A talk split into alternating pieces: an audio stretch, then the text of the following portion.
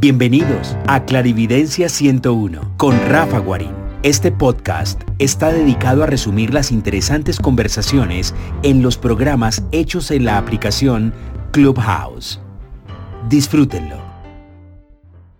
Hoy el tema está ligado a una reunión que tuvimos hace un tiempo, que está grabada aquí en el perfil de Rafa Guarín, sobre cuáles son esos fenómenos, esa fenomenología, y cómo es la medida y cómo se puede, digamos, categorizar o, digamos, darle todos los atributos.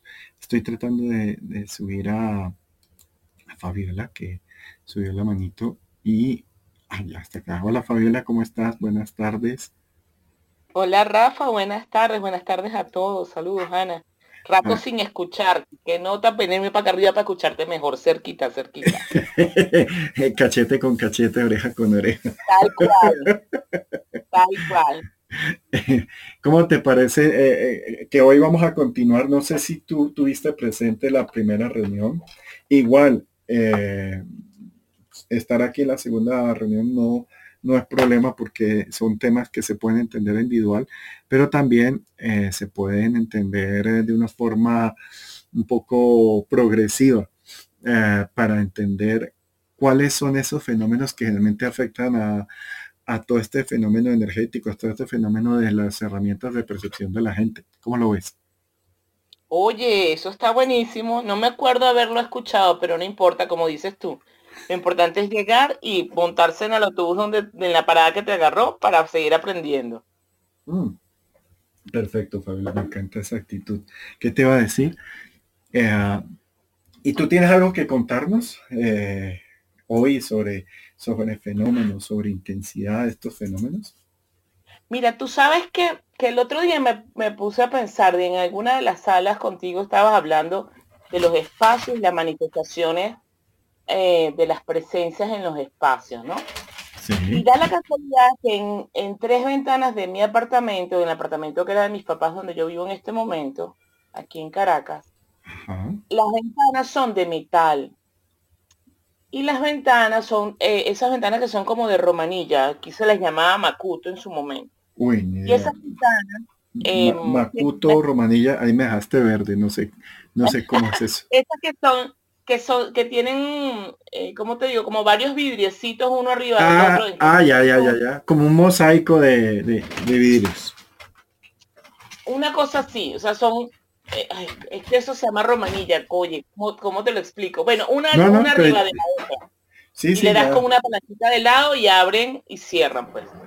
Wow, qué sofisticado. No los había visto, o no lo sé, pero pues me parece interesante. Pero bueno, ya puedo averiguar cómo se llaman en Colombia. Lo cierto es que eso, la ventana en sí originalmente era una parte fija y una parte móvil. La parte fija tú no la podías cerrar ni abrir, la parte móvil obvio que sí.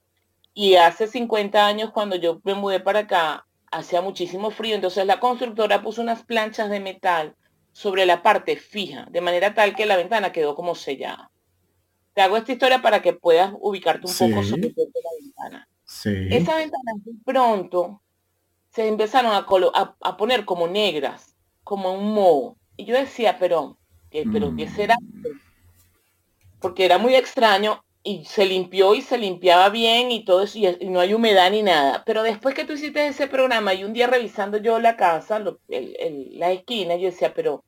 ¿será que entonces esta es la manifestación de una identidad aquí en el apartamento?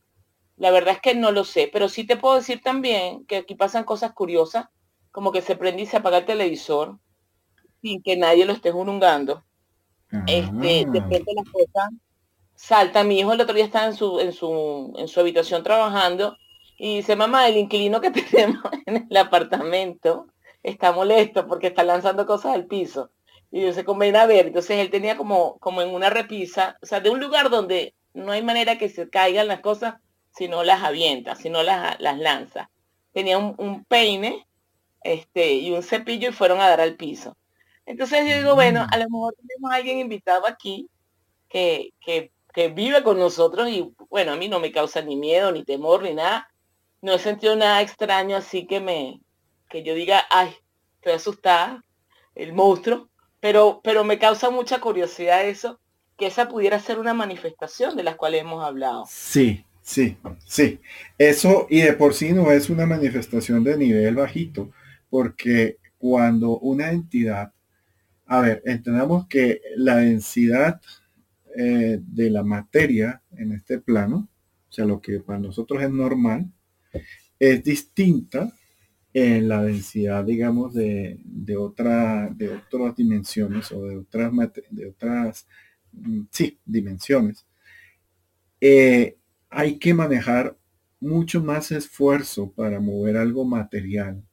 Entonces, cuando una entidad, sea la que fuera, del nivel que sea, para mover algo en esta dimensión, necesita un buen nivel de power, de energía. No es un fenómeno menor al 6, que casualmente lo que vamos a hablar hoy, de esa, entender, desgranar, o sea, medir cuáles son esas diferencias entre los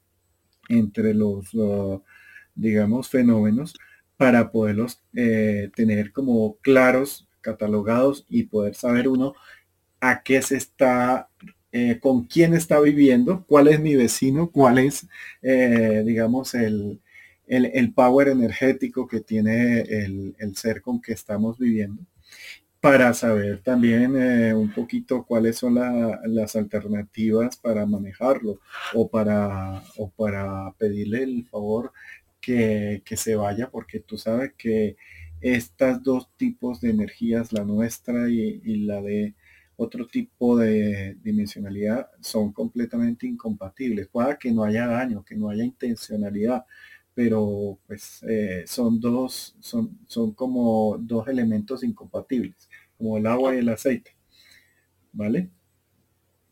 Qué bien. Bueno, ahorita que me pusiste a pensar, la otra manifestación bien particular fue, yo tenía un bombillo en el balcón de mi casa, cerca de la ventana.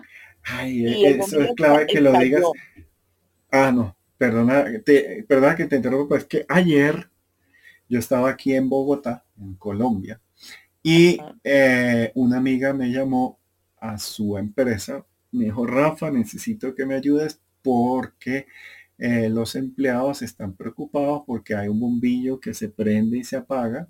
Y han oído gente caminando por las escaleras o por lugares donde no se puede caminar.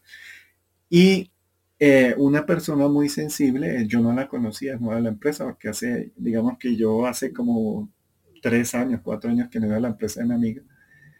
Y llegué, y para mí es muy rápido saber si hay y qué hay. Entonces yo le dije, no, en el segundo piso, en tal lado, ahí hay algo. En ese momento la pelada dijo sí, saltó y dijo sí, claro, ahí hay algo.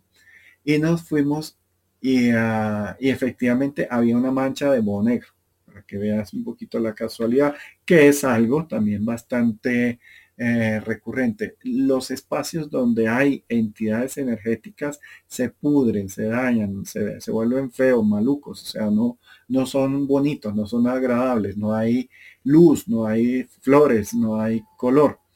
Y una de las cosas que ella me mostró en los videos, porque tenían audios y tenían videos, era que una luz se prendía y se apagaba. Eso es habitual cuando hay seres de un, digamos, de un nivel 9, 10, inclusive 11, que pueden relacionarse con los campos eléctricos, pero me mostraron un video en que se prendía y se apagaba muy rápido el bombillo, así, tac, tac, tac, tac, tac. Okay. Y eso no es habitual, o sea, no se puede, porque ellos, como consumen mucha energía para prender o apagar un bombillo, tiene su ritmo, o sea, es como se prende, 1, 2, se apaga, se prende, 1, 2, se apaga. Obviamente, si el man tiene mucha energía, es 1,5, o sea, se prende, uno y se apaga, se prende, pero esto era taca, taca, taca, taca. Entonces yo no, eso se llama corto, eso no es ninguna entidad, eso es que hay un corto en ese bombillo y está dañado. Pero ya que se caiga el bombillo, que se explote el bombillo. No, este explotó. Tú sabes que los bombillos tienen la fuente de energía y el globo de vidrio afuera. Esto es un bombillo inteligente. Entonces el globo de vidrio estalló de una manera absurda, o sea, estalló solo. De hecho, la lámpara funciona con la parte de adentro del bombillo, uh-huh. Porque es un sistema LED. Pero ahora que hablas de los bombillos, en una de las habitaciones donde hay moho en el metal de la ventana, los bombillos se queman. Tú los cambias y al rato se queman bombillos que son bombillos LED que deben durar más. Y el de la entrada de mi casa le sucede exactamente lo mismo. Bueno, o sea, ¿sabes, Fabiola? Lo que pasa es que a mí me interesa quitar un poquito como los errores o este tema da, y más este tema, que hoy les voy a contar unas historias de un nivel un poco más alta. O sea, a todos ustedes saben que yo hace 1 año y medio vengo hablándoles suavecito, rosadito, el día bonito, y cada 6 meses, cada 8 meses o cada 6 meses les subo un poquito el nivel para que ustedes tengan en cuenta que no es una novela y que no es algo, pero previo les digo, mira, eso se puede dar porque hay un corto en una parte eléctrica de la casa. Se claro. puede dar porque pues hay un voltaje superior, y el problema de Caracas, tú sabes que hubo un tiempo que se iba y se venía la luz bastante frecuente. Acuérdate del apagón que hubo hace un tiempo. Sí, en el 19. Y eso hace que cuando llega la luz así de un momento a otro, y lleva mucho tiempo, se dañan los protectores. O sea, aquí le decimos tacos, pero son como unos protectores de voltaje, y no se destruyen, pero sí quedan como no depurando la energía. Voy a poner un número. O sea, aquí la energía son 110, entonces queda llegando como en 115. Y ese porcentaje hace que los LEDs, que deben de durar 50 años, 25 años, se dañen. Pero les doy un truco de arquitecto para que me entiendan. Los fabricantes nos hacen una trampa con los LEDs. Lo que pasa es que los LEDs en verdad tienen una vida útil de 50 años, pero al fabricante no le conviene que tengamos un LED por 50 años, porque si no, ¿quién les compra nuevos LEDs? Entonces, el LED tiene una potencia máxima y una media y una mínima.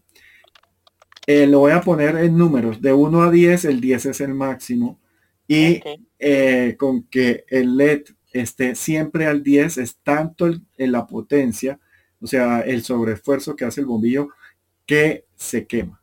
Y se quema al año, a los 2 años. En cambio, si ustedes pueden, eso ya se los dirá un eléctrico, dejar que no tenga la potencia al 10, sino la tenga al 9, con eso es suficiente, porque simplemente en vez de tener un mega LED que ilumbre 10, ponen 2 LED que iluminen 8 y les dura los 50 años.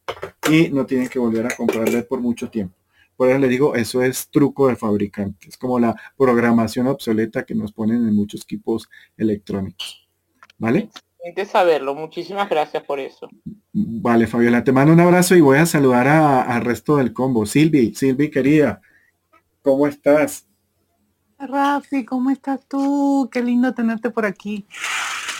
Qué bueno que hace harto que no te veía, Silvi. No nos habíamos oído hace harto, y más que yo he estado... creo que tuve 2 días que no seguidos que no pude, inclusive la reunión de hoy era a la 1, pero pues estaba en una reunión, pero yo dije no, a las 4 lo hago. ¿Ves? ¿Qué me cuentas? No pudimos ver y así no pudimos escuchar. Bueno, ver. Escuchar. Ah, bueno, sí, perdón, es que yo te veo. Ay, eso, cuando te da risa, ya veo tu sonrisa ahí. Yo digo, la estoy viendo, ¿qué hago? La veo, la siento. Pues aquí bien interesada con este tema y ya un poquito más arriba el nivel, me encanta. Pues mira, te estaba escuchando y estaba recordando porque con mi hijo acá tenemos una batalla silenciosa, una de las tantas, que él quiere estar en la oscuridad y yo quiero estar en la luz. O sea, a mí me encanta que el sol así como que me despierta en la mañana y ¡puf!, todo blanco, blanco. Y él tiende a hacerse cuevita. Y yo siempre le abro las ventanas y le abro todo porque siento que todo se estanca, que es precisamente eso que tú dices, ¿no? Es como que, uy, Dios mío, esto está pesado.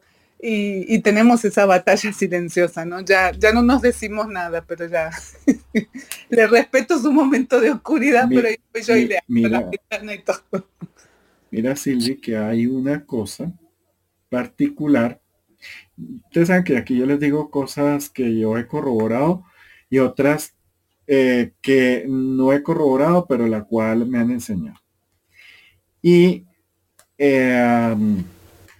yo tenía un amigo, él, digamos que él es hindú, y él manejaba un poquito la teoría de la sanación de estos venas energéticas que tiene el cuerpo, flujos energéticos. Y él me hablaba también de los grupos sanguíneos, o sea, del RH y de los grupos sanguíneos. Y hay una cosa que él me explicaba, que los RH negativos, o sea, yo soy RH negativo, solemos tener mejor visión nocturna. Y yo no le creía a mi amigo, o sea, yo decía, ¿qué es eso que uno por el RH, por el tipo de sangre, va a ver menos o más de noche? Y a mí me gusta corroborar, o sea, soy un tipo de retos. Y él me dijo, sí. Obviamente, yo le dije, no, pues si usted es RH positivo, pues usted me va a decir que no ve nada, busquemos a alguien y hagámosle la prueba. Entonces, hicimos la prueba con una amiga que era de RH positivo y a mí me encanta la oscuridad, pero de noche, o sea, porque yo veo todo, lo veo demasiado iluminado, o sea, aquí a mi esposa, ella, digamos que ella dice que todo está hiper oscuro y yo lo veo como si tuviera un reflector con un poquito de luz, lo veo de por sí todo como azul, como blanco. Y hicimos el ejercicio, la prueba con mi amiga. Nos pusimos en un lugar oscuro y pasó que yo podía incluso leer cosas a oscuras y ella me decía que ya no entendía, pero yo decía, ella, pero ¿cómo no puedes leer eso? Tiempo después me acordé de ese ejercicio, años después, y lo traté de repetir y pasó también. Entonces, no le entiendo el por qué. O sea, y si no lo entiendo, no lo promociono como algo que yo haya tenido certeza. Pero dentro de una estadística, digamos, cuantitativa, sí he notado que las personas incluso a veces tienen más fotosensibilidad y reacciones distintas a la luz. Entonces, en eso entiendo lo tuyo y tu hijo, que hay personas que efectivamente la poca luz no les importa y la ausencia de luz, pues incluso a veces les gusta. Y te entiendo a ti, Silvi, porque pues no hay mejor como trabajar en un lugar súper claro, donde uno pueda ver los colores, donde uno puede ver las notas. Ustedes saben que igual que Silvia es artista profesional y yo soy artista de medio pelo, cojo y pinto, y cuando uno saca la pintura a la luz del día, se ve completamente distinto. O sea, es impresionante cómo uno lo puede modificar pequeñas cosas de luz. ¿Ves? Bueno, Silvia, ¿y qué más nos puedes contar? Totalmente, tú sabes que sí, él ve en la oscuridad. No sé qué tipo de sangre tiene, ahí voy a quedar como re mala madre, no me importa, piensen lo que quieran, pero he estado a punto de... Es que ese dichoso examen de la sangre, es muy cómico, se lo he estado por hacer 1.000.000 de veces y siempre es, óyeme, con la doctora de cabecera de él, ¿no? Ya, después no sé qué cosa o esto que lo otro, y el tiempo, y así se fueron ya casi 20 años. Pero en la licencia de conducir ahí no aparece el RH, no, el tipo de... No, fíjate tú que no, pero él, es que a mí me sorprende eso, porque a veces incluso yo le digo... Cuando él va a la cocina está en un lugar en donde si yo cierro la puerta y por el lado de él también, pues es como que no entra luz, salvo que prendas realmente la luz. Y el cabrón se pone a hacer todo, a cocinar y a preparar, a buscar los condimentos en la oscuridad. Y yo, por ahí resulta que sea ese tipo, Rafa. Yo hago lo mismo. Dármelo saber, o sea, yo me quedo. Yo hago lo mismo. Pero prende la luz, querido. Me dice, mamá, yo veo. Sí. Es que me pasa lo mismo con mi esposa. Ella me dice, pero Rafa, no estoy, esto parece la cueva de un lobo, ¿no? Esto está completamente iluminado. Inclusive, nosotros nos gusta ir a un pueblo en Boyacá donde no hay nada de luz artificial y la casa que alquilamos en un Airbnb es bastante oscura. Y a mí me encanta porque en el semisótano de esa casa no hay luz. O sea, es de los pocos lugares donde yo puedo decir que casi no veo en oscuridad y duermo tan rico, o sea, me recarga tanto cuando duermo así completamente oscuras. En cambio, cuando duermo con un bombillo cercano, con algo de luz o con el televisor prendido, que a mi esposa le encanta, yo no puedo dormir bien y amanezco. No, yo eso tampoco no puedo. Estoy igual que contigo, Rafa. Igualito que contigo. Pero retomando un poquito el tema de los fenómenos, pues bueno, ya sabes tú que yo puedo escribir un libro también y te hago la competencia. Sí. Claro que sí. Sobre los fenómenos. Estos que hablaban, yo lo que recuerdo, el... Como el que Silvi, perdón que me atraviese y les digo a todos, y es para al pedirte tu ayuda y lo hago al aire, en viva voz. Tengo un proyecto de hacer un libro, pero sobre imágenes, sobre cómo es que se ve todo este mundo energético, todo ese mundo perceptivo, y necesito artistas que me ayuden. Ya, cierro paréntesis, sino que me acordé. Buenísimo, ya sabes, cuentan conmigo, claro que listo, sí. Listo, claro, gracias. Que sí. Comentándote un poco de las últimas experiencias, así que me impresionaron realmente, yo creo que fue hace como quizás más de 5 años, que... Yo en mi casa anterior tengo una escultura que tiene un corazón en la mano y el corazón se saca y se pone. Y yo llegué a mi casa, eso estaba en el hallcito de entrada de mi casa. Llegué a mi casa, la vi a la escultura y sentí como que me llamaba la atención. Yo continué, fui hasta mi habitación, tuve que volver a pasar por el hall para ir a la cocina. Y en ese instante vi el corazón del maniquí, pero es que lo vi, ¡zas!, que salió despedido volando. Y yo, o sea, no era el fantasmita en sueño o el fantasmita que aparece y desaparece, sí. No, era, eso me impresionó más porque nunca me había pasado así, ¿no? Y yo inmediatamente pensé, mi mamá, y tal cual, Me intenté comunicar con ella, no me atendió, le mandé un mensaje a mi hermana y me dijo, todo está bien, después hablamos, y eventualmente, pues sí, mi mamá había tenido una subida de presión, se dio un chuto así bien grande, porque más o menos como que la vio la Calaca y vio San Pedro, después me contaron después qué pasó, pero precisamente había sido, por ahí, ¿no? Y sin duda yo lo relacioné con eso, ¿no? O sea, con la obra, con el corazón como voló, y mi mamá que tiene lo suyo, mi mamá también que tiene lo suyo de brujona, pues quedé impresionada. Nunca más me pasó algo así literal de ver objetos levitar, pero ya tú sabes que sí, que fantasmita y estas experiencias en sueños,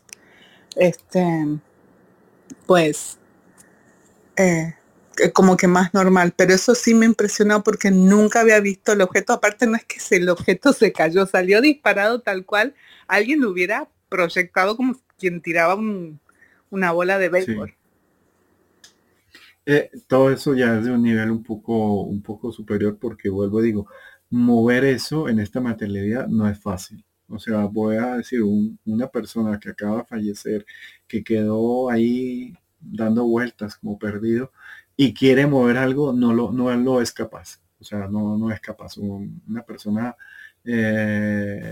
como fantasma nuevo, por decirlo, no es capaz de mover algo así con energía, y mucho menos empujar a alguien o tocarlo. O bueno, tocarlo sí lo puede tocar, pero pues digo, ese famoso mareo o ese empujón que se siente normal cuando alguien, diría yo, coge y tiene como una relación con algún evento.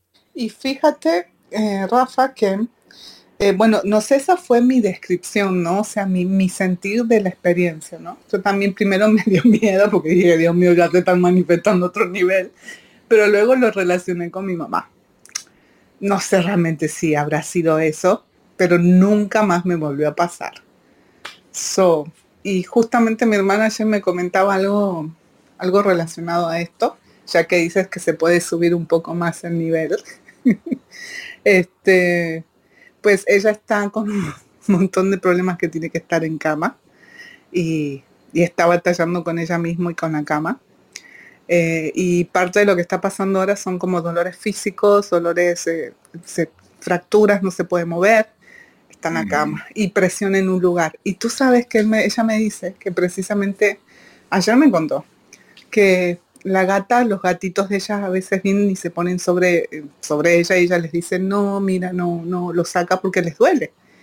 Y que ella estaba entre dormida y sintió eso, Rafa, y que le dijo, no, musa, salí. No, musa, salí. Y lo seguía presionando y lo presionó tanto. Y ella, cuando miró bien, vio un hombre, vio algo encima de ella, que cuando se dio cuenta, dice que tendió como a tirar el manetazo y a correrlo, y cuando vio que se paró, era como, alcanzó a ver como una figura de un hombre, del cual veía un poco la barba, pero me dice, si bien era un hombre gordo, enorme. Y puff, se despertó, o sea, fue tan vívida la experiencia que ella se daba cuenta que estaba durmiendo. Ok. Uh-huh. Pues, ahí te lo dejo de contenido.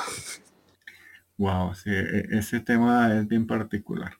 Pues Silvia, querida, te mando un abrazo y voy a saludar a Odil antes de comenzar el tema de hoy, que pues bueno, que vuelvo y digo que son los niveles de fenómenos o de fenomenologías, de fenómenos evaluados del 1 al 14. No les hablé del 1 al 4, creo. Aquí tengo una lista, yo las anoté. Yo les comencé con el número 3 y les conté un poquito los primeros, y nos quedamos en el número 5 y hablamos algo del 6.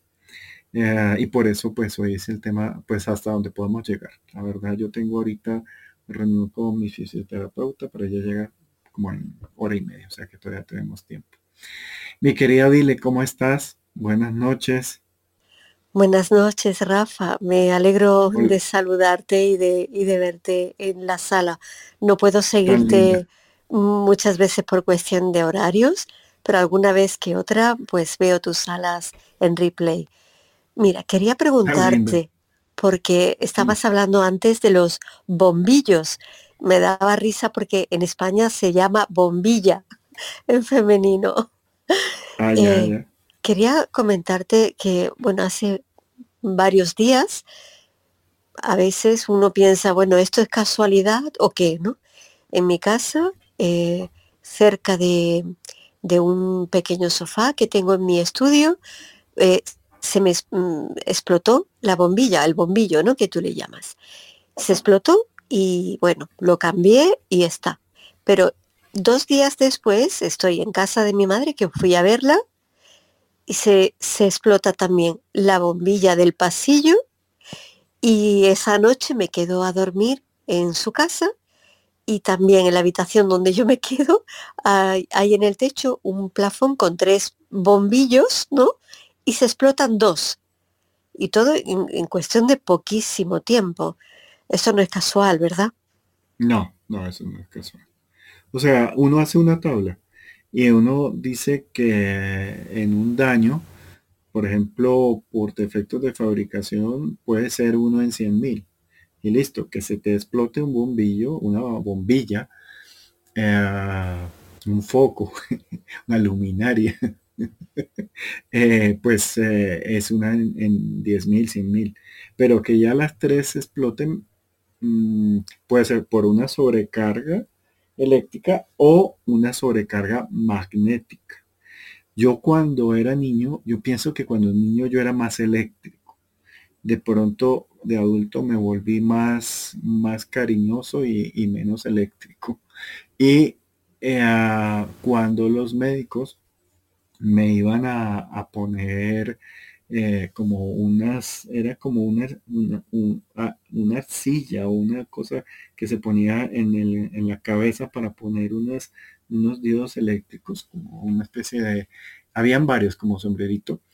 Yo notaba que cuando yo subía mi presión arterial y subía mi electricidad, esos aparatos se movían. Entonces comencé a jugar con ellos. O sea, obviamente ustedes saben que desde niño me hacían exámenes porque pensaban que yo tenía A, B, C o D. Y en una familia de médicos, pues era como fácil que me fueran a revisar. Y comprendí que en algún momento yo podía hacer mover esos aparatos. Y me acuerdo que en un momento yo estaba entre acelerado, con rabia y un poco cansado, o sea, no, es como acelerado pero lento al mismo tiempo, es como, no, más bien, acelerado y calmado pero con algo de rabia. Estaba agudo y comencé a darme cuenta que cuando me movía eléctricamente esos aparatos se apagaban y el médico los iba a revisar y estaban quemados. Y con el tiempo comencé a hacer que las agujas, esos que se mueven para un lado y el otro de ciertos aparatos electrónicos, yo las movía y cuando las movía mucho y muy fuerte se explotaba. ¿Qué pasa? El ser humano tiene electricidad y tiene magnetismo. Y a veces ese magnetismo puede ser por alguien como tú, Odil, o puede ser como alguien que tenga mucha energía, que esté en otro lado y pueda hacer que eso pase. Entonces, te dejo esas 2 opciones. A, un error eléctrico ya grave en la casa. Y eso generalmente se nota en los equipos, que manejan más calor.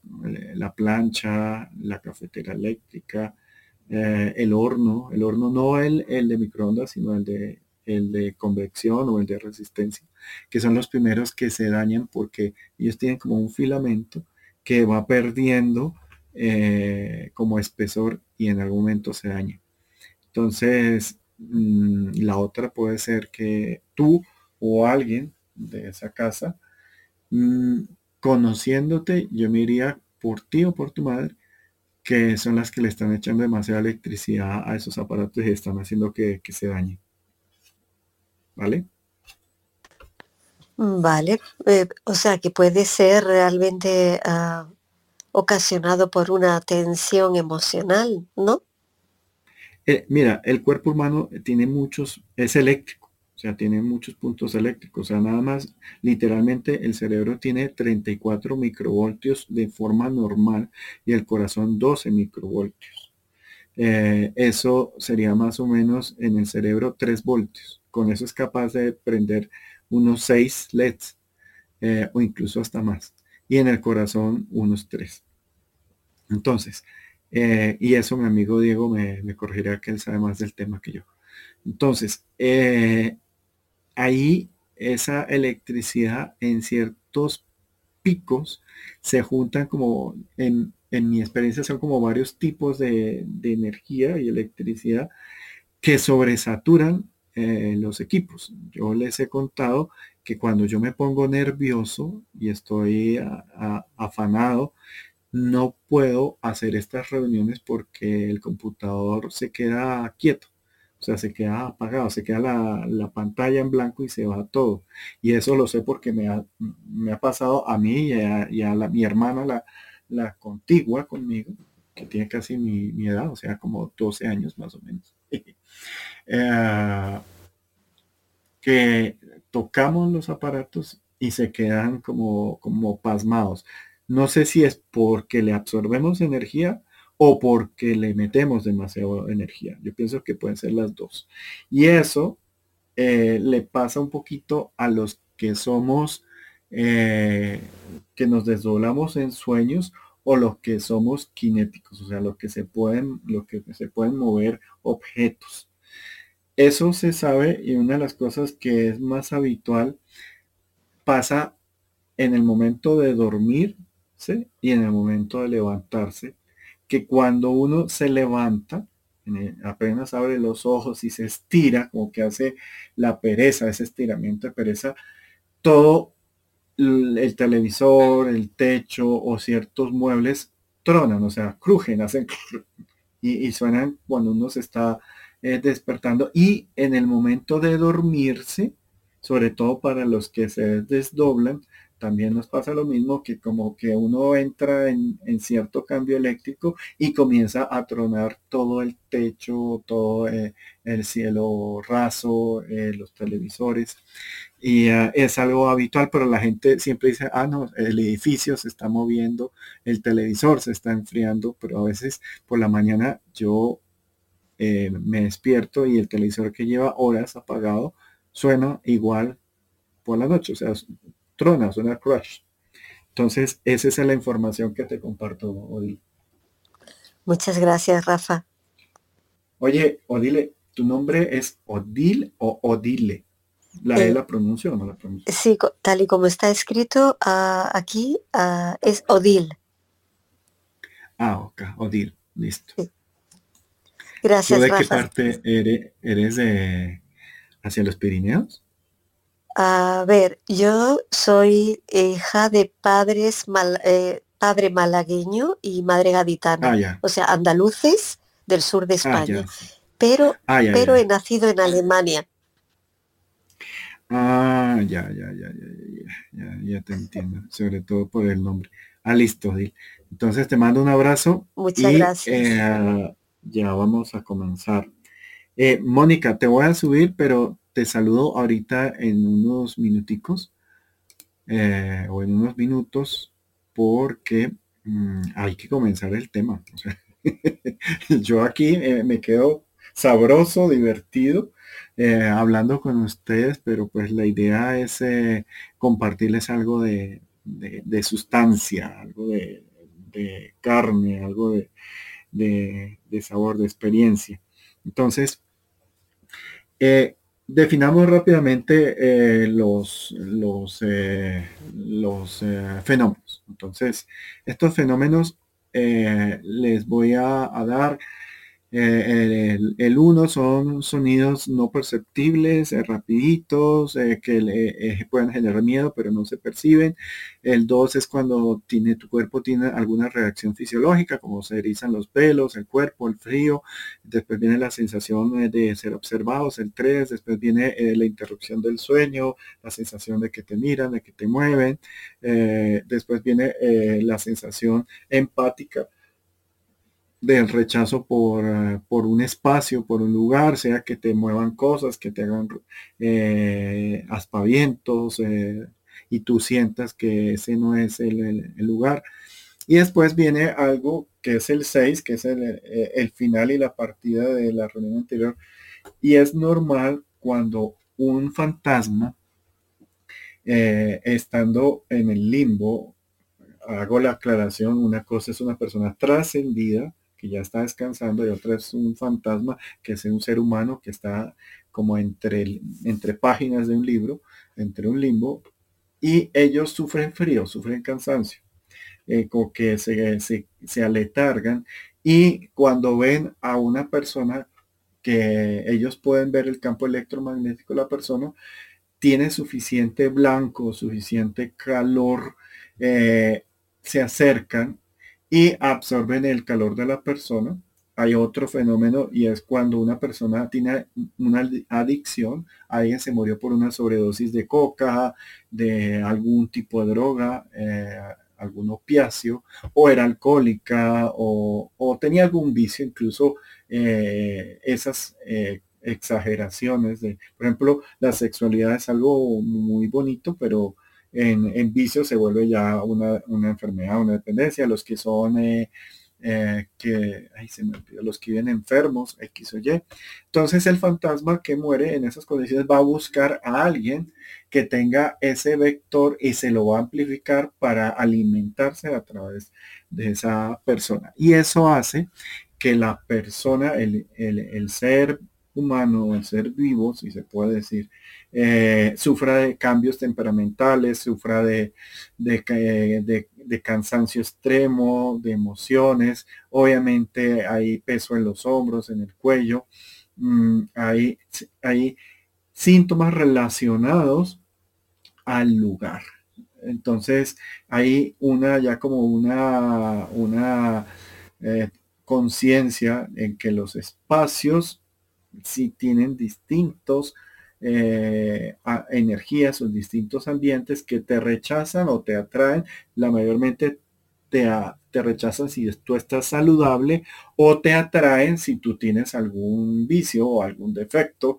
Es normal, por ejemplo, que en los lugares de bajo mundo, donde la energía es fea, o más bien es de una frecuencia en hertz entre 10 y 200 o 250,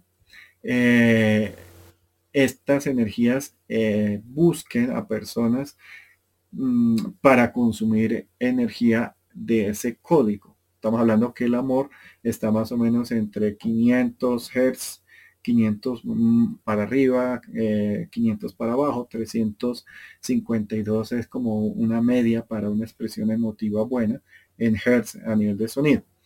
Entonces ahí eso se puede, digamos, identificar de una forma empírica o emocional. Casi siempre lo que pasa acá es que las personas se confunden, dicen, no, es que yo soy muy sensible, o que le tengo demasiado alergia al moho, o le tengo cualquier reacción X o Y. Y lo que hacen es que generalmente se adaptan, aceptan esa condición. Hay dos tipos básicos o únicos de manejo de energético del ser humano, que es el yang en concepto chino o en masculino, no en género, porque sino cuando hablo del masculino hablo del color cálido, de lo expansivo, de las flores, de los frutos, de lo que habla así grueso, y de lo femenino o de lo yin hablo de la energía ya no dinámica como lo llaman, sino energía potencial, algo más pasivo, más calmado. Los dos son iguales, sino simplemente son energías distintas, y en cierta forma son un complementario a un proceso que genera movimiento. Ahora viene la parte que habíamos hablado un poquito. Existen en el mercado unas grabadoras que tienen dos micrófonos como yuxtapuestos, uno que son grabadoras de doble canal o grabadoras para grabar, ay Dios, esta cabezota, los sonidos o las palabras o la comunicación que hacen los seres energéticos, que generalmente no se oyen de forma normal, sino cuando el cerebro puede conectarse en una frecuencia, pero los equipos electrónicos sí los pueden captar. Es como cuando una cámara de video graba a un fantasma, a un orbe o a un bicho, y el ojo podría haber un ser humano al pie, pero el ojo no lo ve, pero el equipo electrónico sí. En eso tengo bastantes, bueno, quisiera tener más, los tengo en desarrollo, pero tengo bastantes audios, videos de compañeros, de amigos y de alumnos que compartimos a veces este tipo de material, tratando de saber cuál es falso y cuál es mentira. Dentro de esta, digamos, facultad o fenómeno, resulta que los sonidos son una frecuencia, o sea, suben, bajan. Y en momento uno puede oír que estoy do. Entonces, ¿qué pasa? Esa modulación, en cualquier momento ustedes me pueden oír lo que yo estoy hablando. Cuando lo digo en una frecuencia auditiva, con varios canales, ustedes lo oyen. Pero los fantasmas, los bichos o las grabaciones en un lugar, el eco del lugar, quedan como en esta forma, porque es una sola onda o son pocas ondas. Y cuando uno graba, puede oír esto intermitente, pero cuando lo pasa a una consola de audio, uno puede, digamos, filtrar ciertos ruidos alternos y amplificar la frecuencia del ruido, y ahí uno obtiene ya palabras más, psicofonías, se llaman psicofonías, cuando uno tiene un poquito más de el contraste. Entonces, como les había hablado, que para mover un bombillo, para mover algún objeto, para tener una reacción evidente en esta materialidad, se necesita de mucho esfuerzo. Es como si yo tuviera que esforzarme para hablar así, tuviera que hacer mucha fuerza para poder llegar a esa frecuencia en que el cerebro y el oído captan. Yo diría que el oído sí lo capta, y eso se los garantizo. El oído humano capta todos esos ruidos, pero el cerebro no le dedica recursos a oírlo o a entenderlo. Y de ahí, pues obviamente uno se puede ayudar de tecnología o de los animales, de nuestros compañeros de vida, de planeta, que ellos tienen mejor oído que nosotros. Estas voces y estos ruidos ya tienen una condición, y es que aquí ya es muy difícil negar que tú oyes voces. Y yo les conté un fenómeno que es normal de los duendes o de los seres terráneos o de los elementales, que a veces ellos pueden lograr imitar la voz como un lorito, como una cacatúa, perdón, que pueden imitar la voz por un tiempo. Les conté la historia de mi sobrino, que yo pensaba que me estaba hablando, y cuando él me dijo que no me estaba hablando, y vi que las ramas se movían y que había algo cerca donde estaba yo, y que me estaba era tomando del pelo, haciéndome un chiste, a little big joke. Entonces, esta parte es raro oírlas completas, es raro tener esas palabras continuas. Si es de un fantasma o si es de un ser energético, no tan terreno. O sea, ahí ya vienen diferencias entre lo que serían duendes, gnomos, hadas, bichos, bueno, todo un zoológico. Digamos que por azares de la vida he tenido que ver muchos de esos, y pues les dediqué varios capítulos de mis libros a estas entidades. Pero pues el objetivo es que son distintos a un fantasma, o distintos a lo que yo llamo un demonio o un bicho. Bicho, dígase, animal energético de distinta dimensión. Ahora, esto es el nivel 7. Es el nivel cuando ya uno oye y uno puede, aquí es generar confusión, más no adaptación a negación, sino decir, no, pero yo sí lo oí, tengo claridad que lo oí, tengo, sentí que me gritaron en el oído, que me dijeron palabras, me asusté o me moví, pero sé que lo oí, más porque son palabras, no es hola, sino es hola, estoy aquí. Tú sabes que, Rafa, yo me olvidé de contarte que nosotros también acá, cuando contaste esta historia de la voz y tu sobrino, que nosotros acá también con mi hijo un tiempo, ya no, pero hace un tiempo, yo escuchaba que él me llamaba y él escuchaba que yo lo llamaba. Y se acercaba y me decía, ¿qué? Y yo, ¿qué de qué? Pero me estás hablando. No te estoy hablando. Y yo también le decía lo mismo. Yo le decía, oye, pero... Y yo le decía, pero no estoy trabajando, no me molestes. Pero mamá, no te llame. Ok. Dije, yo estoy loca. Sí. Es divertidísimo, a mí me encanta eso porque lo imitan tan bien, pero tan bien que en verdad uno jura que uno está hablando con la persona que tiene al lado. Y uno, ahí es cuando alguien me preguntaba que si las carcajadas y la risa sirve. Claro que sí, porque ahí es como que ellos se dan por descubiertos o se alejan, porque hay como cierta relación cuando uno se ríe. Pero es que a mí me parece buenísimo, me parece chistosísimo, porque efectivamente se oyen y ya es cuando uno pasa de decir, no, sentí que algo pasa por aquí, como que uy, uy, uy, ay, ay, ay, pero cuando uno ya oye y los oyen varias personas, pues ahí dice ya entro dentro de una categoría ya más contundente, más evidente. ¿Ves, Silvi? Sí, lo loco es que después te estoy llamando, bueno, pero después decir que no me llamas. ¡Ay, no! Pero... Sí, ya se puede volver también excusa. Sí. Claro que sí.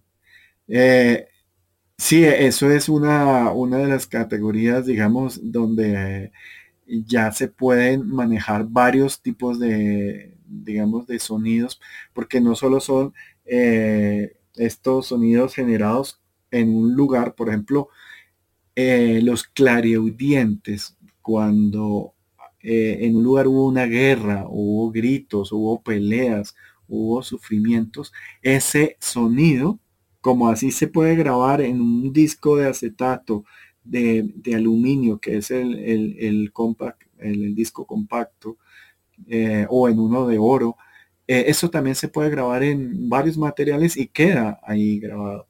Entonces, eso es un área de estudio muy bueno. O sea, la verdad me gustaría conocer a personas que tengan más experiencia entre estos fenómenos auditivos, porque ahí hay todo un zoológico y hay toda una variedad de, digamos, de fenómenos que se pueden comenzar a desmenuzar y a entender. Entonces, claro que sí. Silvi, voy a darle la bienvenida a Mónica, ya que comenzamos a hablar un poquito más del tema.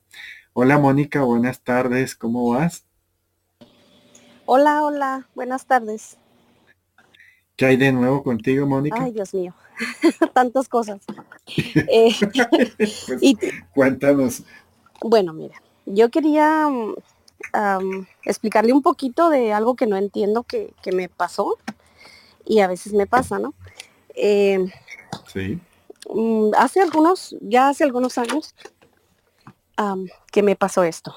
Estando dormida, venía algo y se ponía sobre mí. No se subía en mí, flotaba sobre mí. Y al estar ahí me apretaba, me envolvía. Yo sentía que me quería llevar. Esta cosa yo sentía que la conocía. Yo peleaba con pienso que es una mujer, pero no le podía ver la cara. Entonces me envolvía y no me dejaba respirar. Y yo le decía, no te tengo miedo. Enséñame tu rostro. Tú sabes que nunca has podido contra mí y nunca vas a poder conmigo. ¿Por qué no me dejas verte? Yo sé quién eres. Y yo sentía un pánico, mucho miedo, pero yo sabía que si se lo demostraba, me iba a llevar. Entonces esa cosa se reía de mí y me apretaba y yo no podía respirar. O sea, me apretaba con una intensidad que nunca he sentido en un apretón así de feo, pero me envolvía y yo sentía que era cuestión de segundos que me llevara. O sea, que me llevara arrastrando, volando, no sé. Yo empezaba a pelear con esa persona o con esa cosa, no sé qué es. Y cuando me soltaba, se iba volando y se reía de mí. Unas carcajadas se aventaba y me soltaba y yo me sentaba en la cama y le gritaba, ¿por qué no me dejas ver tu cara? Sabes que nunca vas a poder conmigo. Y yo lloraba y gritaba, pero yo no estaba dormida. Yo sabía lo que estaba pasando. Entonces mi esposo decía, es una pesadilla. Yo decía, no. Yo sentía cuando venía, porque me despertaba para poderlo sentir.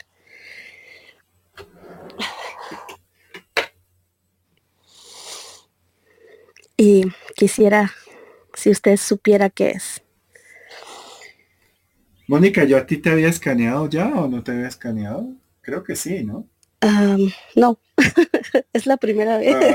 O la verdad no sé, pero no creo. Escaneo.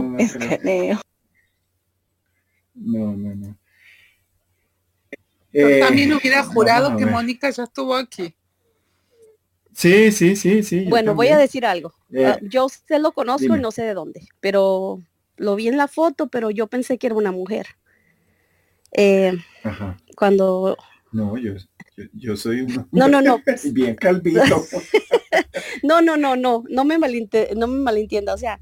Sí, por lo de sí. Tío guapo como una mujer, Rafa, te estás piropeando. No, o sea, su energía la sentía así. Entonces, y estaba aquí solita, triste, muy triste, y me llegó la invitación a entrar y yo dije, bueno, vamos. Y cuando vi de qué se trataba, dije, ok, esta es la persona que me puede ayudar. Hay que preguntar, ¿la mujer guapa o no guapa? Guapísima.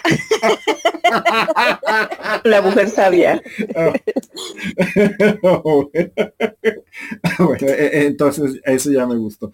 Mónica, tienes solo voy a hacer esta excepción. Tú sabes que yo no escaneo, sino los días que escaneo. A veces cuando es importante hago una pequeña excepción. Entonces, primero que todo me tienes que autorizar a que te escanee. Decir, Rafa, te autorizo a que me escanees, porque como les digo a todos, yo no me meto a meterme en la cabeza ni a la energía de nadie sin autorización. Rafa, te autorizo que me escanees. Listo. Entonces, háblame, dime hola. Hola. Ah, yeah. Pero no sonó como mi voz, mejor sigo hablando. Sí, es que, a ver, espérate, a ver, aumento el voltaje porque no, ahí hay un bloqueito que no me quiere dejar. Uh-huh. Ya. Sí. Ah, listo, ya me metí. Es como si tuvieras una marca, una huevito, a ver. Ay, te estoy sintiendo. Sí, ay, verdad, qué bonito, pero perdón que sea brusco, pero es que me tocó meterme un poquito más fuerte porque tenías el huevito protegiéndote, que es un huevito protector. No es nada, pero... Eso, así mejor, más suavecito. Entonces, mira, eso que ves no es humano, no es mujer, pero sí es femenino. Eso se puede dar como una brujita elemental, como una energía de la tierra, pero lo que pasa, y te lo cuento, es que tú en un pasado la manejabas, la controlabas y no la has liberado, mi querida. Entonces lo que tienes que hacer a ella es no tenerle miedo y decirle que es libre, que es autónoma. Me explico. En cierto tipo de brujería medieval o cierto tipo de energía. A ver si te puedo meter un poquito esto, mira. Uy, ahí te estoy metiendo un poquito lo que veía. En ese momento tú hacías como cierta, de por sí lo hacías muy sola porque no confiabas, de por sí sigues siendo un poquito desconfiado. Entonces, eso lo hacías un poco a solas y trabajabas con la energía de los elementales, del bosque, y cogiste a una energía que les dicen brujitas, pero no son brujitas, pero se parecen a un ser humano, y la volviste, iba a decir amarraste, pero es que suena muy feo amarrarse. Entonces digamos que la comenzaste a trabajar, a ponerle trabajos con ella, y ella pues se sintió muy cómodo aprendiendo de ti y trabajando contigo. Lo que pasa es que hay un fenómeno, y es que cuando se utilizan elementales de águilas, porque cuando tú has visto que la señora tiene los ojos grandotes, y los tiene como redondos, como si miraran como entre halcón y pescado. Esos ojos son de elementales de aves, y las aves son celosas, son muy celosas. Por ejemplo, en Mongolia, cuando un entrenador de águilas coge a un aguilucho pequeño o una águila pequeña, son hembras las que cogen, solo cogen hembras, y trabajan con ellas desde el huevito. El problema es que se vuelve tan protectora el águila que no deja que ningún ser humano, ningún animal se acerque a ti porque los trata de matar. Así de sencillo. Entonces, los entrenadores de águilas de Mongolia que cazan conejos o zorros con ellas, tienen que coger a una águila ya un poco madura para que no genere ese apego, ese celos tan grande con su entrenador. El entrenador la tiene por unos años y después la libera de nuevo a el ámbito silvestre. Por eso ellos no tienen águilas desde pinglet o desde polluelos. Entonces, lo que pasa con esa energía, tú piensas que es humana, pero es femenina, pero no es humana, pero tiene como un sabor a águila, a brujita. Por eso es que no es oscura, sino es como más bien iluminada, mirando como a vasitos amarillos, y no la liberaste. O sea, en formas como decir que la volviste tu mascota, la volviste alguien que estaba, falleciste y la dejaste a cargo, o sea, sola, y ella, como no conocía, comenzó siempre a buscarte, y ella en cierta forma quieres como protegerte, pero también aislarte o que nadie se te acerque, pero también quiere libertad. ¿Ves? Pero yo le sentía miedo, o sea, sentía miedo porque yo sentía que me trataba de lastimar, porque no me dejaba respirar, o sea, me apretaba, Ay. Yo creo que eso es furia, es como cuando el perro, uno no le ha dado comida en 8 días y el man ya coge la cazuela y la azota con el piso y lo mira uno como desgraciado, o sea, deme comida. Entiendo. Porque humana no la veo humana. Uh-huh. Mala, no la veo que quiera ser mala, pero la veo con capacidad de hacer cosas malas. Pero no es su tarea. Que sea hacia ti, claro que es hacia ti. Que te quiera hacer daño, no te quiere hacer daño. Te quieres como despabilar, despertar, como decir, oiga, hagamos un trato y libérame. Déjame ser libre, enséñame a ser libre, o haz un contrato en que me dejas ser libre para que yo afronte el mundo sola, o que busque a otros de mi especie, para que pueda estar, digamos, en una evolución, en crecimiento mayor. ¿Qué pasa? Todos los seres van evolucionando, o sobre todo los de una dimensión positiva como la material en que estamos. Uh-huh. Sean seres animales, sean energéticos, todos tienden a la evolución, a la expansión. Entonces, a veces en esos contratos que se hacen,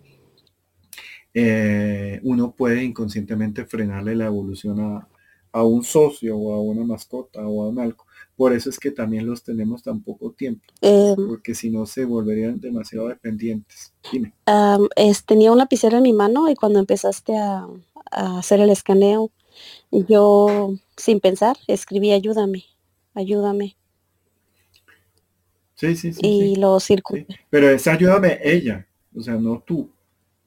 Digamos que tú tienes miedo, normal, obviamente, porque en este momento, a ver, lo que pasa, acuérdate que el corazón o lo que somos nosotros es una bolita llena de amor con lleno, con memoria, con energía, pero nuestro cerebro, nuestro computador es prestado por un lapsus de tiempo físico. Entonces él pues hay cosas que no entiende muy bien y que no procesa muy bien, a menos que uno le enseñe el cerebro. Por eso yo le digo que todas las personas que tenemos herramientas de percepción nos tenemos que entrenar. Y les he explicado que a mí desde niño me hacían grupos y me estudiaban y todo para entrenarnos, y yo entendí eso y por eso me dejé, porque yo soy un poquito rebelde, soy, como decía mi abuela y mi hermana, soy arisco. Entonces hay que entrenar el cerebro, y yo diría que tu cerebro te está enviando un código que no entiende, tu corazón, tu percepción está percibiendo algo fuerte, pero algo con un vínculo previo, y eso genera un no entiendo, y como el cerebro quiere controlarlo y dominarlo todo, al no entender, genera el lenguaje de alerta, el mensaje de alerta, peligro. Pero ¿quieres que te diga algo? Dime. Creo que es mi inconsciente, no quiero dejarla ir. De pronto. Y estoy de acuerdo con eso. ¿Sabes por qué? Porque te da sensación de protección, de compañía y de poder. Sobre todo de poder. Y uno tiene que aprender a ver que el poder es una herramienta muy buena. A mí me encanta el poder, pero es una herramienta de servicio. No es una herramienta para uno, sino es una herramienta de servicio al universo, a los demás. Y así sea, uno le sirve a energías de los demás. Ay, yo les voy a contar esto. Ustedes saben que a mí me ha pasado muchas cosas y eso va al tema. Hay unos seres en la zona del bosque, y uno encuentra muchos seres energéticos o físicos en el bosque, sobre todo duendes, eso sí, hay cantidades industriales, pero ellos se hacen ahí porque nosotros pues, somos un poquito complicados, hacemos demasiado ruido, somos demasiado dañinos, somos demasiado complicados, jodidos, y ellos oyen, ven en unas frecuencias más sutiles que nosotros, y nosotros somos demasiado ruidosos, demasiado escandalosos para ellos. Entonces estas energías suelen irse al bosque profundo, a los lugares, y suelen interactuar con los animales físicos, o sea, los animales o los elementales energéticos suelen interactuar con animales físicos, con aves. Están en un bosque de niebla. Un bosque de niebla, les comento a todos, es una cosa espectacular. Son bosques que están más o menos a 3.000 metros, 3.500 metros sobre el nivel del mar, donde las nubes pegan contra el bosque y hay árboles y hay siempre una humedad y una vegetación espectacular, un olor muy rico. Y en ese bosque yo estaba en mi coche y me parqué con mis animales. Mis animales me ayudan a amplificar, a hacer un canal, y estaba con uno de mis sobrinos que estaba entrenando. En eso paramos el carro, fuimos a un lugar, a unos caminitos, a caminar, a meternos dentro del bosque. En algún momento les dijimos a las perras que se fueran, porque comenzaron a aparecer aves, unas aves grandes, bonitas, físicas, en las copas de los árboles, acompañándonos a caminar. Era muy bonito. Y yo sabía que eso era el preámbulo porque nos estaban mirando con mucha atención a mi sobrino y a mí. En ese momento comenzamos a ver, a mano derecha había como, nosotros estamos como no en un cañón, sino como había una elevación un poco mayor.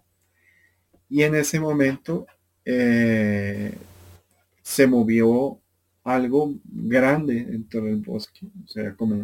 O sea, yo lo detecté, pero me hice el bobo porque él nos estaba mirando, pero no estaba moviendo todo. Cuando yo comencé a decirle que ya lo había detectado, pues este ser comenzó a romper ramas, a hacer ruido, a dar pisos. Hay una cosa en el monte que se llama danta, que es como decir un injerto entre elefante y marrano, pero es como de 1,60 m de alto y son pesaditos y son pacíficas. Y en algún momento yo pensé que era una danta, pero son muy tímidas, o sea, no se dejan ver. Pero los pájaros me seguían viendo y cuando hay un animal, generalmente ellos hacen bulla para avisar que hay un animal, pero no se quedan quietos.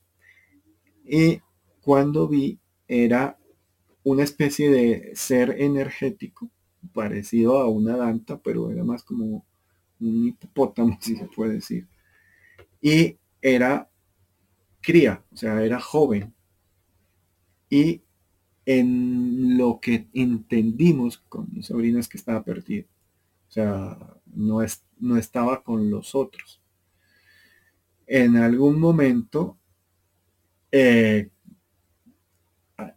hay una frecuencia que cuando hay un ser energético hay que tratar de hablar un poco más despacio y hablar en multicanal, hablar en telepatía, hablar en voz y hablar en energía.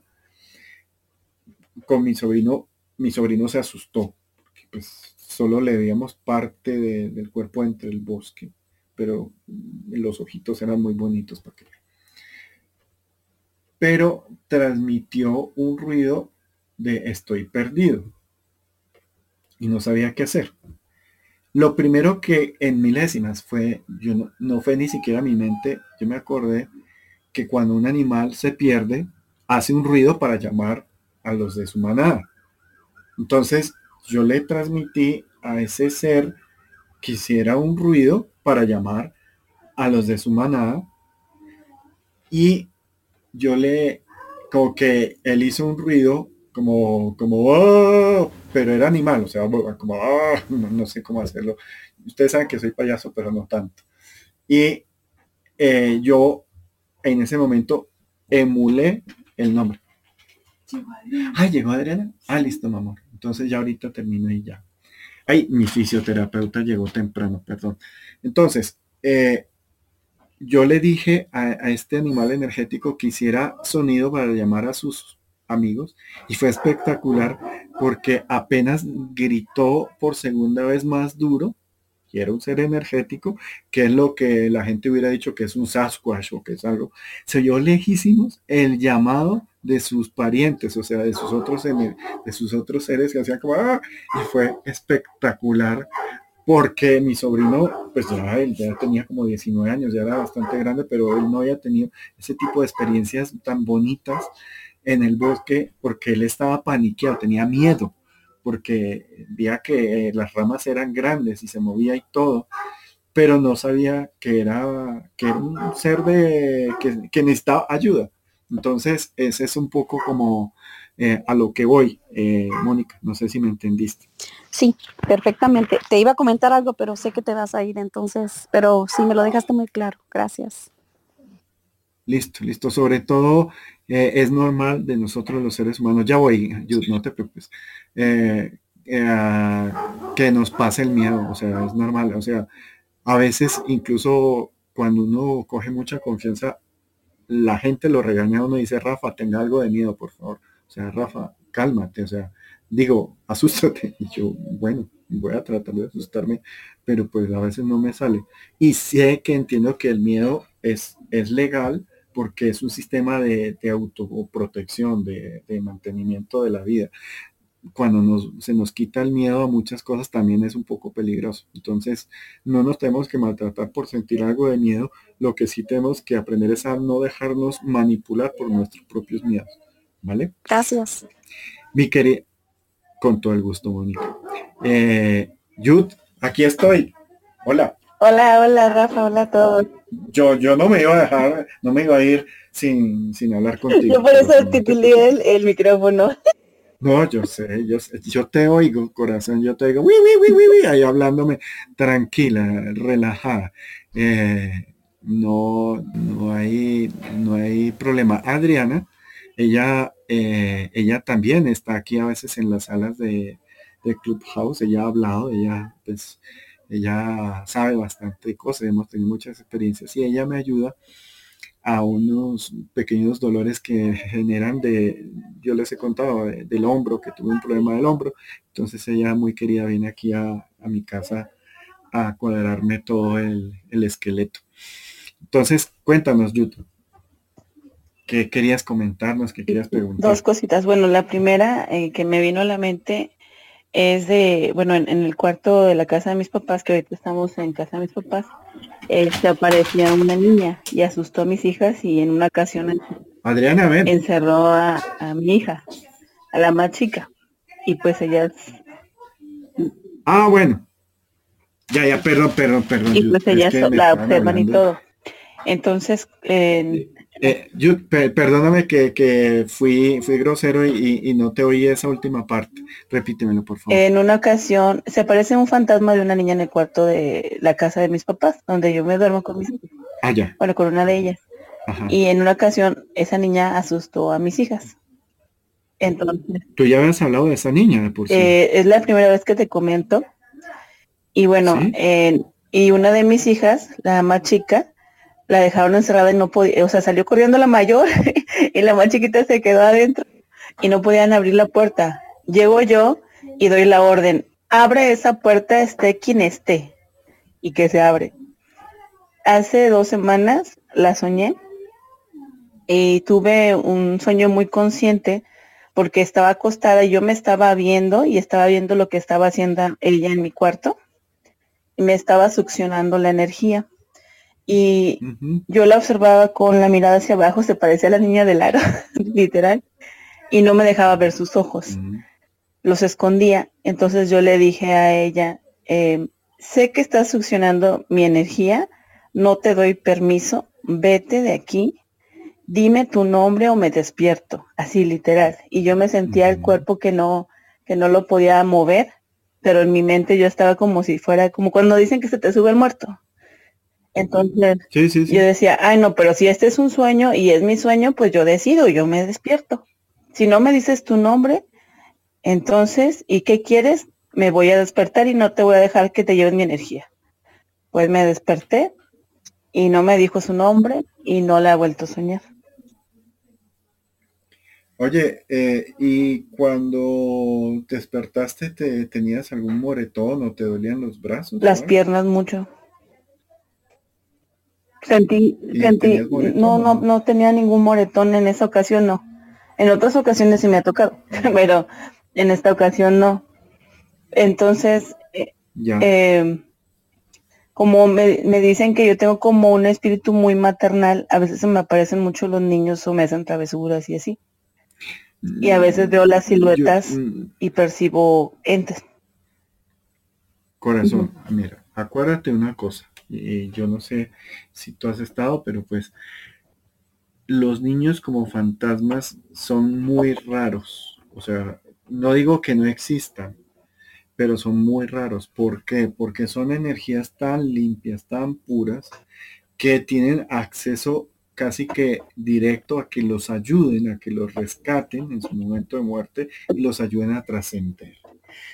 La mayoría de los niños que se presentan a las personas que tienen un aura como brillantica alrededor, es un maniquí, es un títere, no es lo que en realidad son ellos.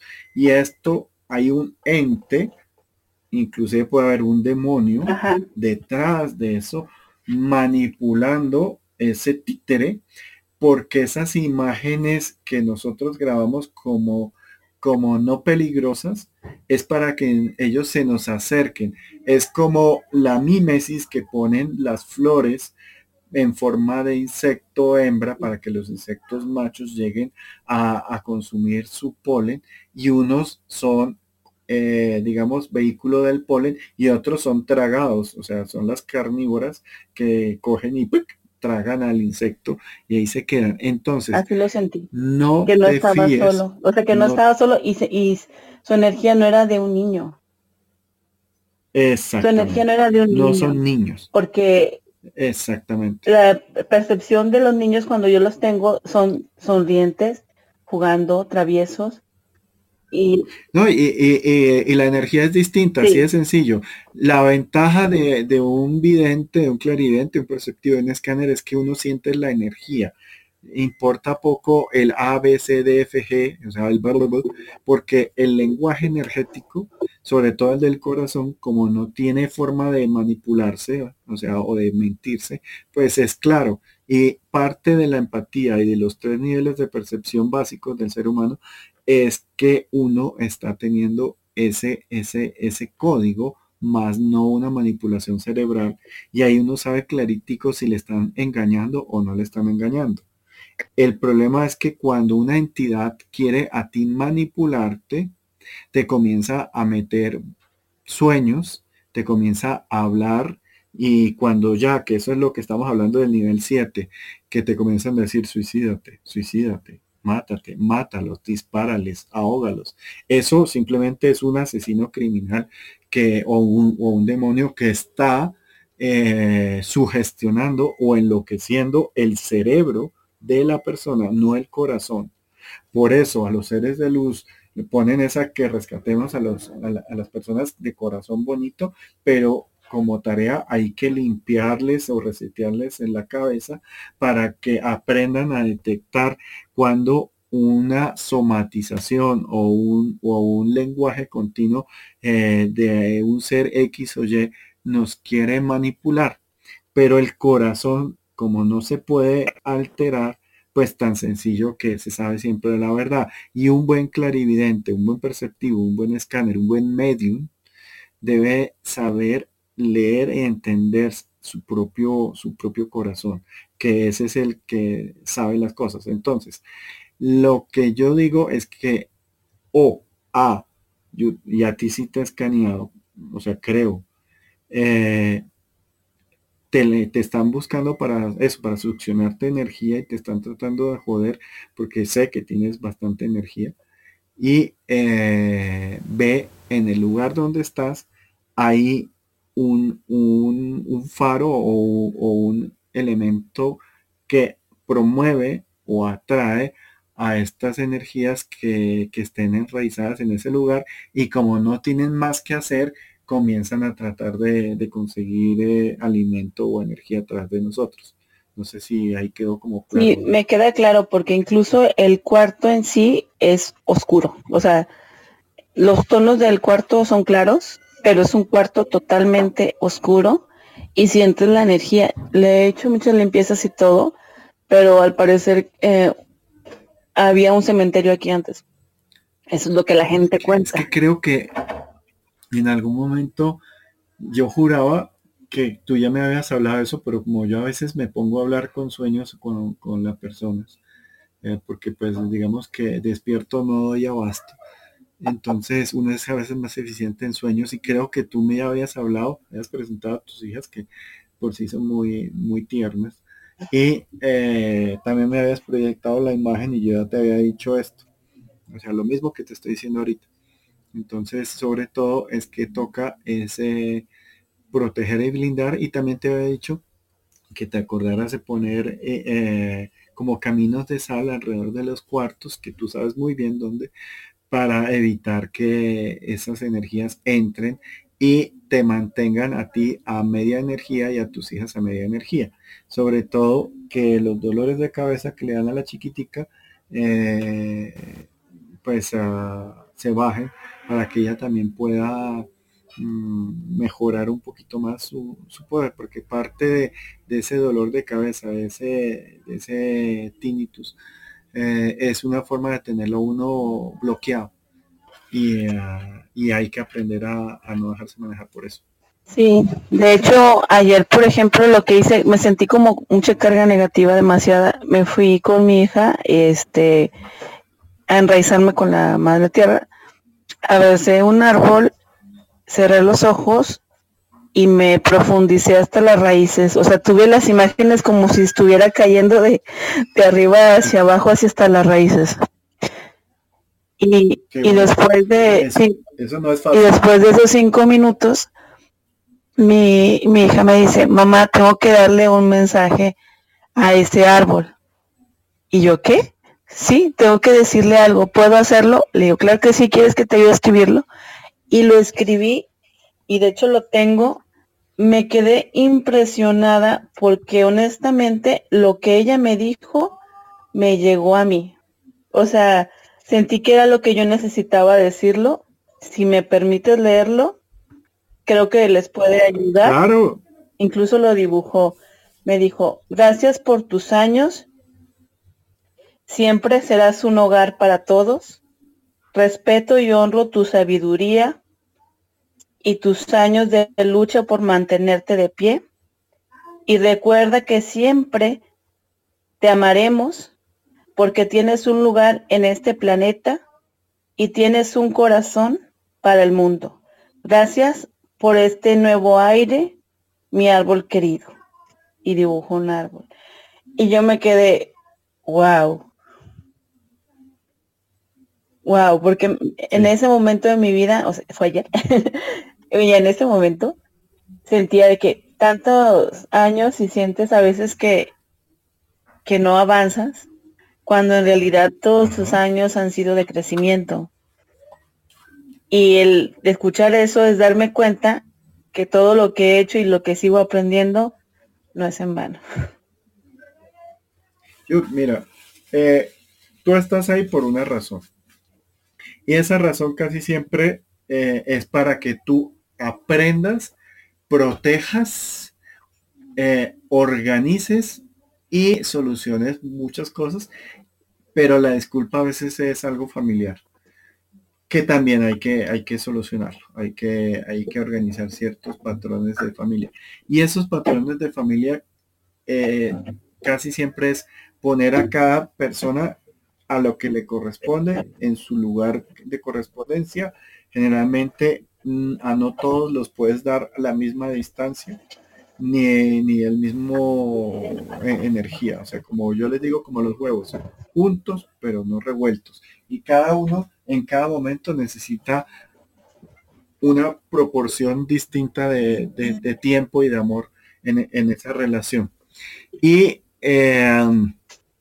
todo eso que te está pasando, te digo, es como una especie de investigación que te toca, no te toca, que la estás haciendo para tomar ciertas confianzas y ciertas experiencias, pero debes de tratar de ponerle un tiempo límite, ¿vale?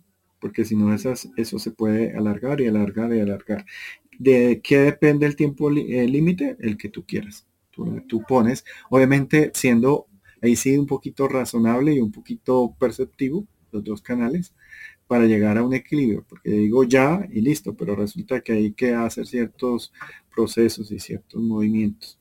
Pero para acelerar esos procesos en lo físico, hay que cerrar y hay que culminar esas relaciones familiares que realmente no están ahí, y las relaciones energéticas entre el espacio, lo que contiene el espacio o el zoológico que tiene el espacio, y armar todo un orden.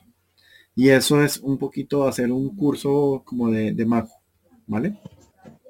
De mago del bosque. No sé si fui demasiado abstracto o si me alcanzaste a entender. Sí, gracias, Rafa. Y sí, cuando estaba en ese sueño que te mencionó, sí escuchaba una voz: oye, tú tienes el control, ¿qué esperas? Y fue donde dije, sí, pues entonces te vas y no me dices tu nombre. Y generalmente los demonios no te dicen tu nombre, se van. Una pregunta, sí, Rafa. Sí. A ver, Estos son los casos en donde si yo le haría caso a ese sentimiento del corazón que le dice, no, esto no es, ella, tink, pudiera ver la cara realmente del personaje que se está escondiendo. Sí, sí, pero no es fácil. No es fácil porque tiene que estar uno muy, muy sincronizado. Y, a ver, uno llega en un momento en que uno está como aprendiéndose a sincronizar. Y a veces uno lo hace, a veces se deja llevar un poquito por el miedo, a veces lo hace un poquito de miedo, pero cada vez se empodera más.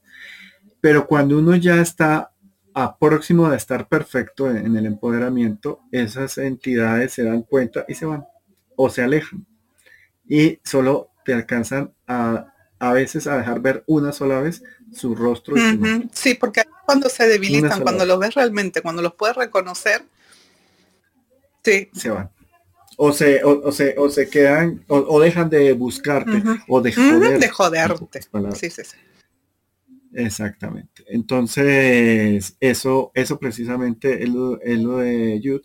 Y ese balance, ese equilibrio, hay varias formas de lograrlo, pero digamos que cada quien tiene cada quien merece respeto para que lo logre en su propia expertise, en su propia experiencia, para que no se le olvide y para que lo pueda utilizar como una herramienta. ¿Me entendiste? Gracias, Rafa. Cuando yo escaneo para formarme en la fila. Mira, yo eso te digo, yo lo hago adrede y lo hago en pocas cuando tenga energía. Hoy no estoy tan hipercansado como suelo estar porque les digo, o sea, a veces el tener tanta pasión por hacer y por estudiar y por vainas lo deja uno agotado, y escanear cansado no es prudente ni para mí ni para ustedes porque pues no es prudente, o sea, pueden haber ciertos errores. Y yo lo que hago es que yo sé que muchas de ustedes andan muy pendientes y se los agradezco, y eso es algo como que muy, muy bonito.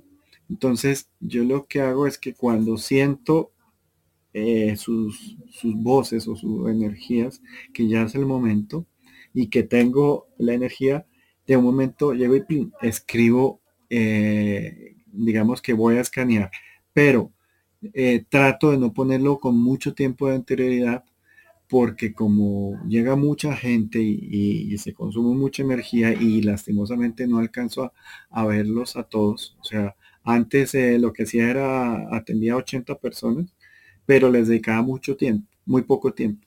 O ahora atiendo a 25 personas, o a 20 personas, o así, 25 más o menos, pero les dedico un poquito más de tiempo en la escaneada. Entonces estoy haciendo eso como para ver qué es más útil o qué es más pertinente, hacerlo rápido a más personas o dedicarle unos segundos más a una sola persona, para que todos pues vayan entendiendo por qué lo he visto, porque a veces hay similitud en cosas que le pasan a ustedes y si el uno entiende lo que le está pasando al otro, pues y lo entiende bien, pues le sirve para los dos o para los tres, entonces un poquito más eficiente.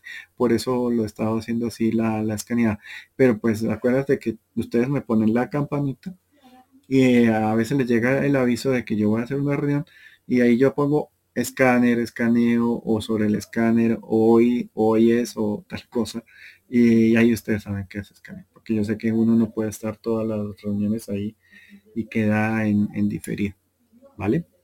Yo estoy en esa misma cola.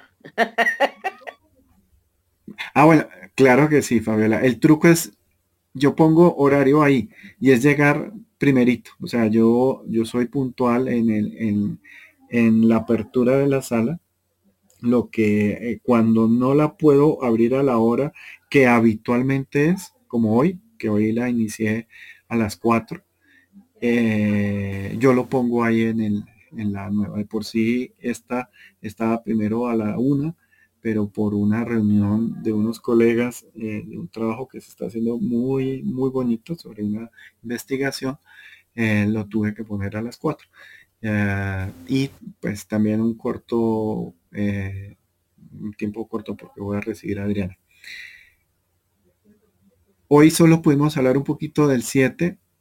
Les voy a hablar un poquito del 8 antes de culminar para que entiendan un poquito más la diferencia entre un nivel 7 y un 8. Sabemos que son 14 básicos, porque claro, hay niveles superiores al 14, sí, pero ya son demasiado psicodélicos, ya son demasiado heavy metal, pero están y son divertidos, la verdad.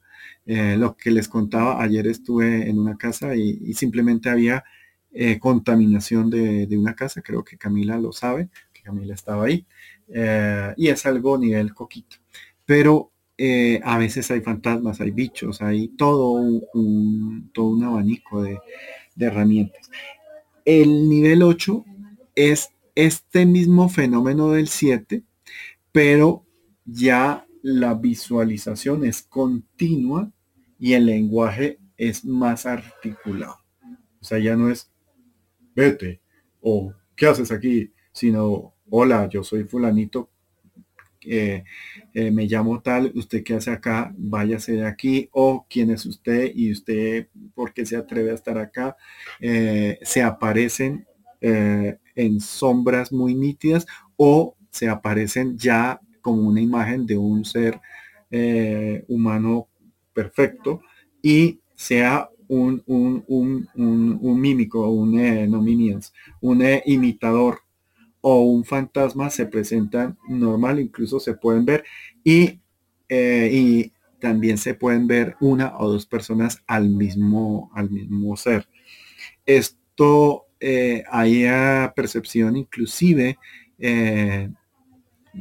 acompañada de gruñidos o de sonidos de animales, como les contaba con la historia de este animal que se oían los gritos, y generalmente después de esos gritos hay una materialización de una persona o de un ser, y es aquí en Latinoamérica es cuando dicen la Llorona, la Patasola, que ya se puede ver, o las brujas, que se puede ver un ser físico material en esa parte, previo a estos, digamos, todos estos fenómenos, y hay una interrelación. El problema de esa interrelación son dos: que si es un bicho o es un demonio, va a ser agresivo hacia nosotros, o sea, nos va a tratar de amedrentar, de atacar, de decir groserías, o de manipularnos, de decirnos, yo sé que tú eres demasiado calvo y te compras champú y uso.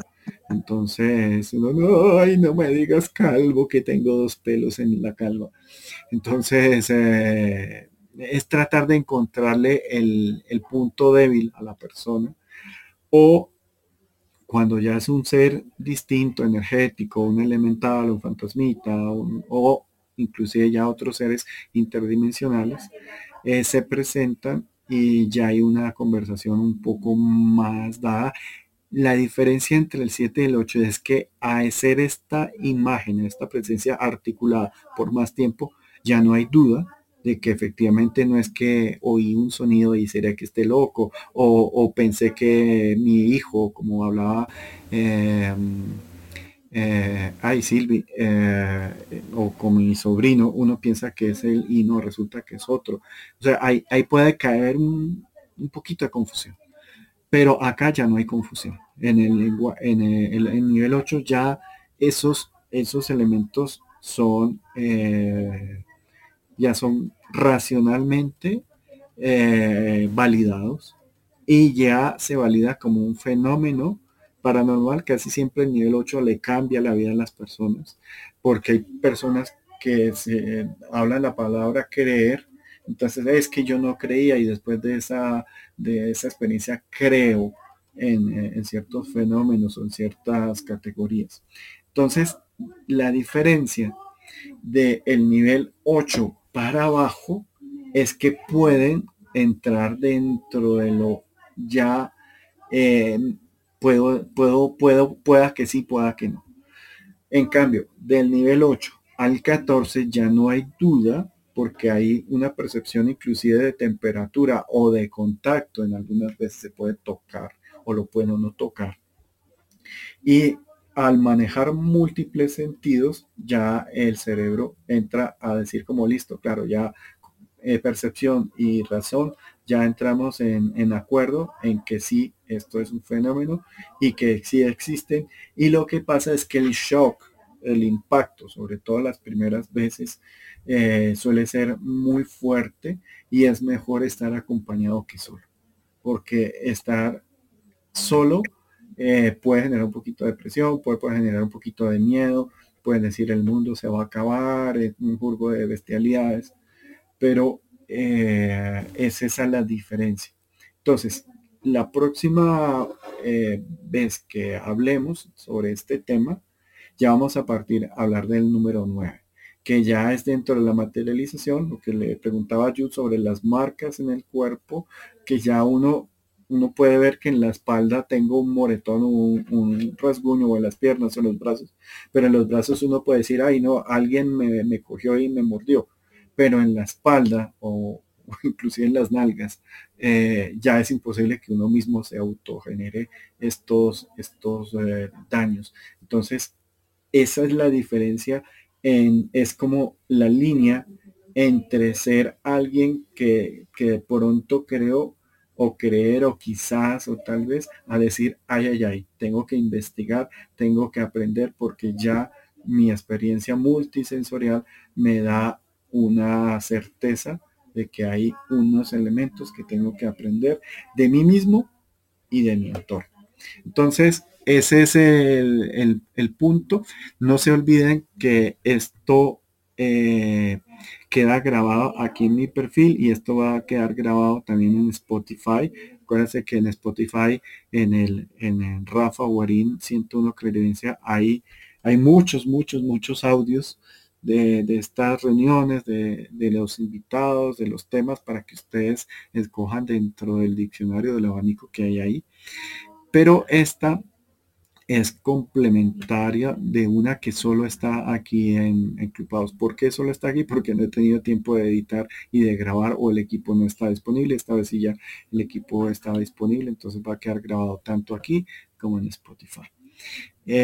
Y con el tiempo hay ciertas fracciones o ciertas historias cortas que se están pensando que van a ser solo en Spotify.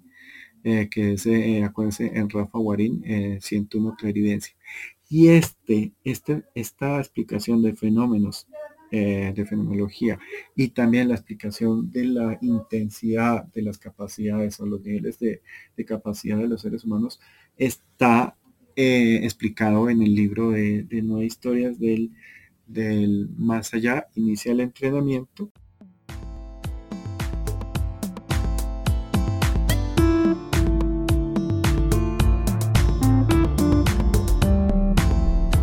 Continúe con este su podcast, Clarividencia 101. Si desea conectar con Rafa Guarín, hágalo a través de un mensaje en su cuenta de Instagram, @Bienestar Estudio.